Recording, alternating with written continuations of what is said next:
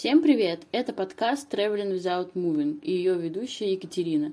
Здесь мы обсуждаем музыку разных стран и ее влияние на весь мир. Я являюсь админом музыкальных пабликов ВК, берландских постпанках Fontaines DC, The Murder Capital и турецкой психоделической группы La La La. Подписывайтесь, ставьте лайки, ссылки в посте. Первый выпуск подкаста хотелось бы посвятить шведской музыкальной сцене и понять, как Швеция стала главным поставщиком поп-хитов на весь мир. У каждой европейской страны есть визитная карточка, то, что знают и обсуждают во всем мире. Италия гордится своей едой и модой, Франция вином, а Германия автомобилями. Это общеизвестно и стало синонимом качества.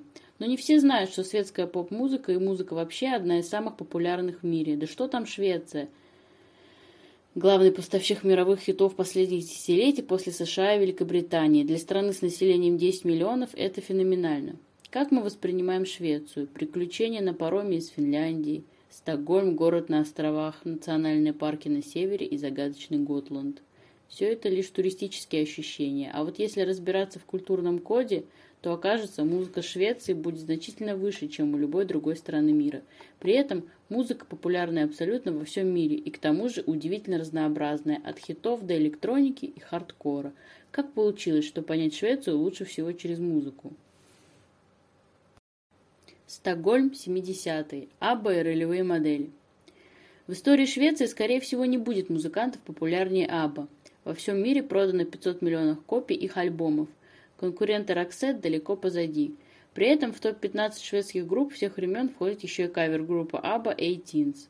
Безусловно, популярность группе принесли собственный подход к написанию песен, новаторские композиторские ходы и удивительная манера сочинять позитивные песни на сложные и тяжелые темы.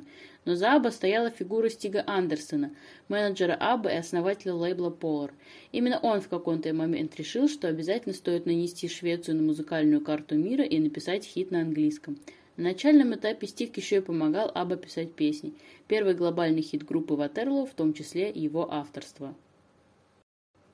При этом популярные за рубежом шведские группы появлялись и до Абба, но именно они положили начало тому, что потом будет считаться шведским национальным видом спорта, занимать первые строчки мировых музыкальных чартов. Доктор Ола Джохансон провел исследование и выяснил, что шведы очень восприимчивы к ролевым моделям. Например, теннисист Бьорн Борг и горнолыжник Ингемар Стенмарк мотивировали тысячи шведов на занятия спортом.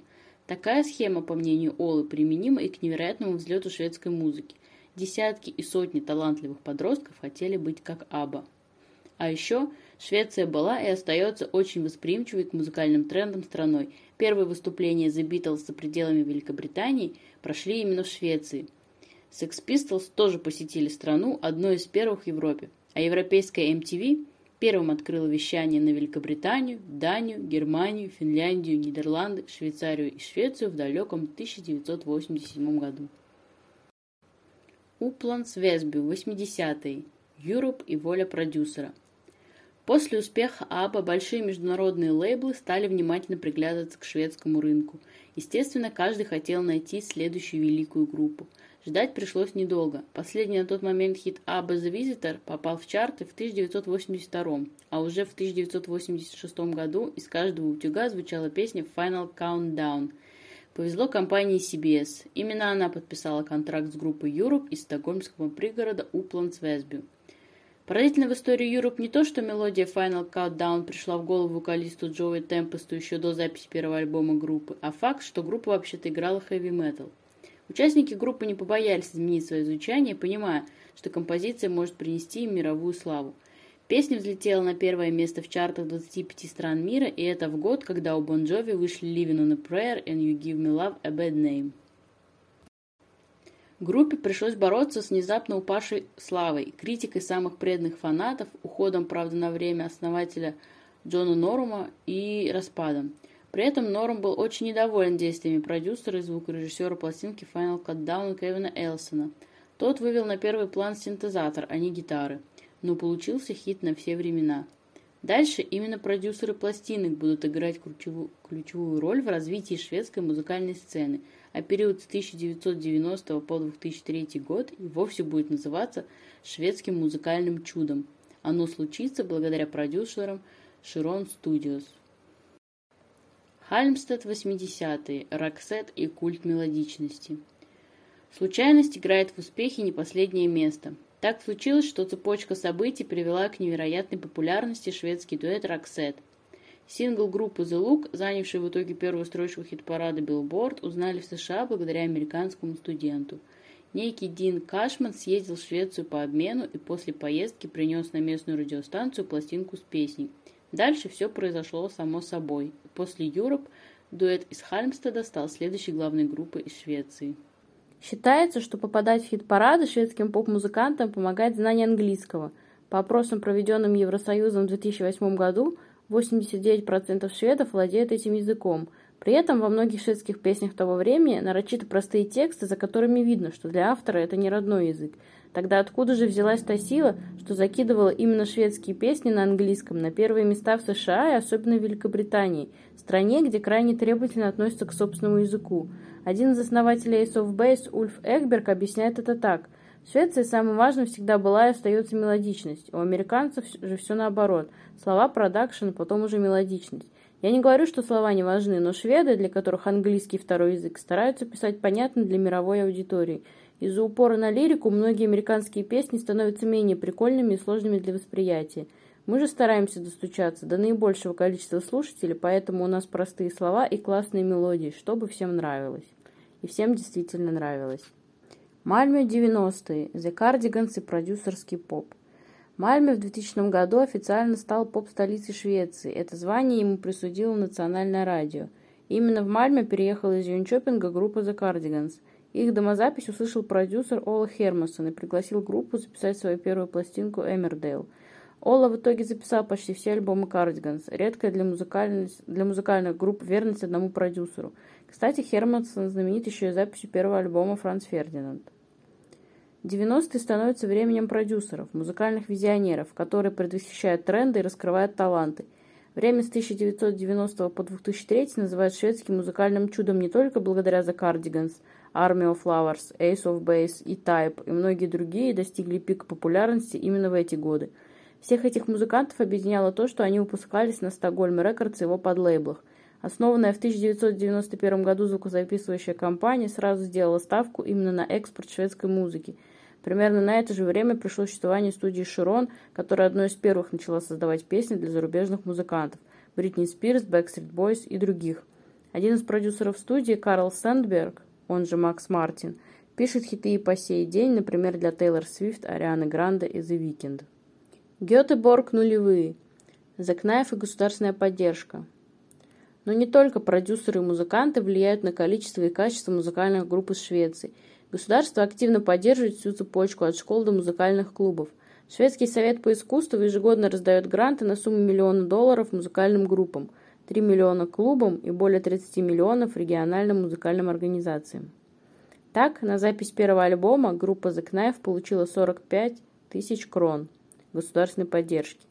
Музыканты отмечали, что это была стандартная сумма выплаты на запись альбома.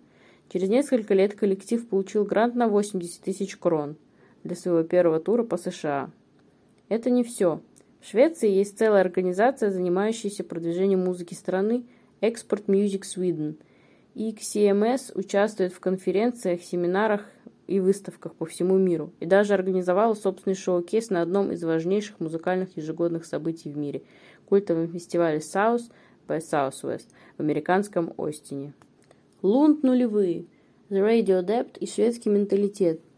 Университетский Лунд – небольшой город в 20 километрах от Мальме, родина не только IDM-продюсера Аксвелла, победителя Евровидения Монса Сельмерлева, но и дрим-поп-группы The Radio Dept. История ее успеха – еще одно уже привычное доказательство работы музыкальной индустрии. Участники коллектива отправили свои домозаписи в музыкальный журнал «Соник», где их выпустили на диске приложении к номеру. После этого их услышали владельцы небольшого лейбра, лейбла «Лабрадор», а дальше все уже было делом техники. Шведская экспортная музыкальная машина заработала. The Radio Depp считает, что шведам помогает иной подход к сочинению музыки. Многие музыканты имеют обычную работу, а музыкой занимаются не ради удовлетворения амбиций, а для души. Их коллеги Питер Бьорн и Джон подчеркивают, что в стране давно введено обязательное обучение музыке в раннем возрасте, после которого ребенок либо продолжает заниматься, либо бросает навсегда. При этом в каждой школе есть большой набор музыкальных инструментов, ребенок может попробовать все, а не выбирать только из пианино и гитары. Линчопинг, десятый. ГОСТ и смешение стилей. Швеция наравне с соседней Финляндией удерживает рекорд по количеству металл-групп на душу населения. Многие именитые поп-продюсеры, например, культовый Макс Мартин, начинали свою карьеру именно в таких. В каждом небольшом городе есть свой значимый коллектив. В Норчопинге, шведском Манчестере, это Мардук, в Хальмстеде – Арх Энеми, в Фалуне – Сабатон, в Умео – Мишуга, в Эскильстуне – Pain of Salvation, в Линчопинге – Гост – и именно последние, кажется, заставили шведскую музыку сделать полный круг и вернуться к тому, откуда она когда-то началась – металлу. Помните Юроп? ГОСТ разделили многих фанатов жанра. Кто-то не считает их настоящим металлом, кто-то, наоборот, говорит о них э, как о неожиданной эволюции стиля. Группа, известная в том числе и своими каверами, многое черпает из мира поп-музыки, перепевая The Beatles, Depeche Mode и Pet Shop Boys – а Форги, вокалист, заявляет, что берет многое из самых разных жанров, не ограничиваясь металлом. Эклектика и многогранность шведской музыки проявляется еще и в том, что у металл-группы может быть известный поп-продюсер. Третьим альбомом «Гост Миллиора» занимался Класс Оланд. В этом же году он работал с Аксел Айнгросса, а до этого с Кеши, Кэти Перри, Мадонной, Робин, Кайли Миноуг, Бритни Спирс и Ашером. Такие специалисты легко понимают, какой звук нужен артисту и обладают широчайшим музыкальным кругозором от грайнкора до евроденса. Стокгольм 10. Ян Глин и шведские музыкальные стартапы. Еще одна поразительная история сложилась в 2010-х. Шведские музыканты сначала становились известными по всему миру и только потом в собственной стране. Так произошло с, с рэпером Ян Глином. Его композиция Jeans and Strip 2002 неожиданно разошлась на YouTube и принесла ему мировую известность. Кажется, тяга к распространению музыки в первую очередь на экспорт наконец сыграла злую шутку со шведской музыкальной сценой. Юнатан Линдойер, Ян Глин, поначалу прославился скорее за неумение, чем за умение.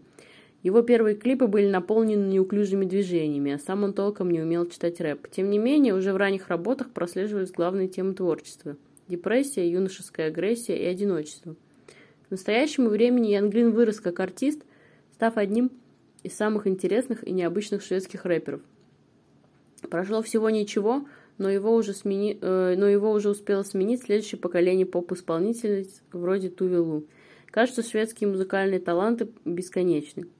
Шведское отношение к музыке повлияло не только на артистов и слушателей. Основанные в Стокгольме стартапы SoundCloud и особенно Spotify изменили саму индустрию прослушивания музыки.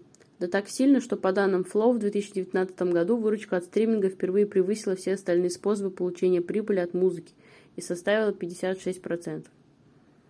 Хотелось бы подытожить данную тему словами исследователя музыкальной индустрии Дэниела Юхансона. Отлаженная социальная система в Швеции позволяет любому в стране заниматься музыкой независимо от его доходов. За шведским музыкальным чудом скрывается не что иное, как общественное благосостояние страны. С вами был подкаст Traveling Without Moving. До скорых встреч. Пока.